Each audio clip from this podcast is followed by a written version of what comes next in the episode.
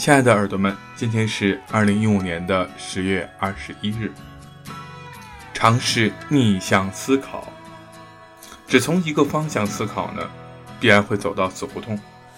总找不到这些答案的时候呢，我们就从相反的方向来思考。比如，本来想短期完成的事情，如果多花一点时间的话，会怎样呢？如果自己是上司。试着站在下属的立场去想想，要是有箭头不只指向一方的意识，舍弃着我才是对的那种僵硬的思路。所以说，让你的想法保持弹性吧，去尝试一下逆向的思考。晚安，建筑师。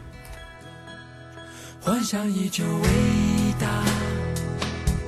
我已不再是什么英雄，我已成熟的像个老者，与生活完全僵衡。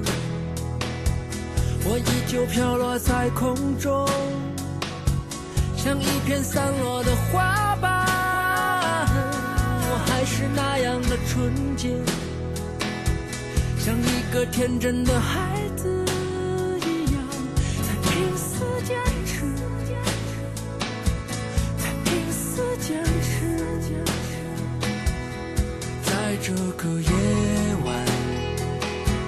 我突然间长大了，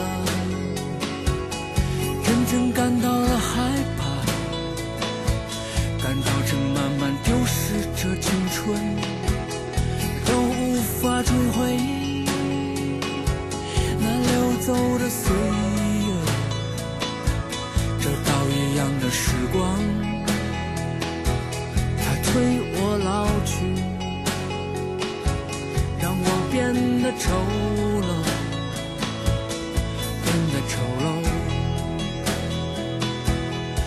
想依旧伟大，